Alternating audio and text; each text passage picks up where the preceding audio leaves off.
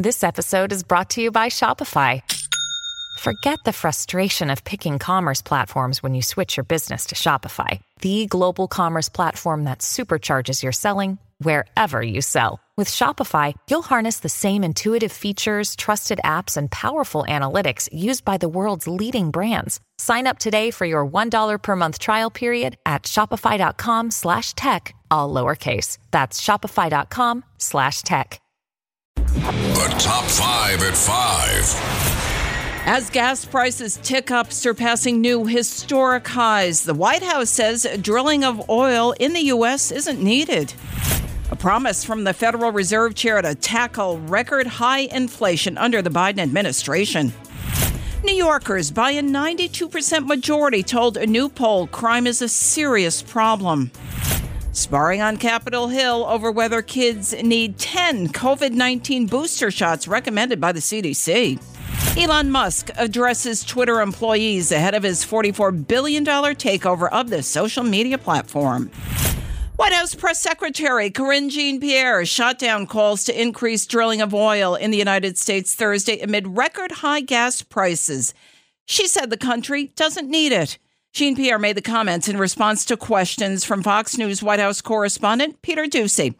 Doocy asked her to explain why President Biden's administration is calling on oil companies to increase productivity at refineries instead of more drilling. Now that consumers' demand has returned thanks to the president's recovery plan, oil refineries have still not brought refinery capacity back to the pre pandemic level. So that is the problem, and that is what we're trying to address. 77 WABC owner and operator and United Refining Company CEO John Catsimatidis hit back at the White House on Larry Kudlow's show on Fox Business. We have the oil. Nobody can understand what the heck is going on. And on the flip side, if we don't bring down the price of oil, then Jay Powell is forced to raise interest rates. It's either one or the other. I'd rather bring down the price of oil. Jean Pierre also argued that oil companies cut refinery capacity at the outset of the COVID 19 pandemic and have yet to increase it to pre pandemic levels. Biden argues that, and Russia's invasion of Ukraine is driving up gas prices. Federal Reserve Chair Jerome Powell has pledged to do whatever it takes to curb inflation. It's at a four decade high. Here's Powell back in May. Our goal is to is to is to get demand use our tools to get demand and supply back in sync so that inflation moves down and do so without a slowdown that amounts to a recession. That's our goal. And I, I, don't think you'll hear anyone at the Fed say that that's going to be straightforward or easy. It's going to be very challenging. We're going to do our very best to accomplish that. A worse than expected inflation report from May consumer prices at 8.6% from a year earlier prompted the Fed to raise its benchmark interest rate by three quarters of a percentage point Wednesday. Several more hikes are planned. An overwhelming number of registered voters in New York, 92%, told a new Siena College poll that crime is either a very serious or somewhat serious problem in the state.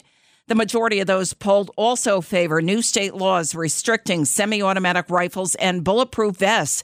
New York's Governor Kathy Hochul recently signed into law a package of gun control bills passed by Albany Democrats in the wake of mass shootings in Buffalo, New York, and Uvalde, Texas. This is a moment of reckoning for us as New Yorkers and as Americans. So no 18 year old can walk in on their birthday and walk out with an AR 15. Those days are over. The poll also reveals that large majorities oppose upcoming Supreme Court decisions that will likely strike down Roe v. Wade, along with a century old state law on carrying concealed weapons. 51% of those polled said New York State was heading in the wrong direction, while two thirds, 68%, said the country as a whole is heading in the wrong direction. Well, a showdown yesterday on Capitol Hill between Republican Kentucky Senator Rand Paul and Dr. Anthony Fauci, the president's chief medical advisor. Senator Paul hammered Fauci over whether children are going to need 10, 10 COVID 19 booster shots.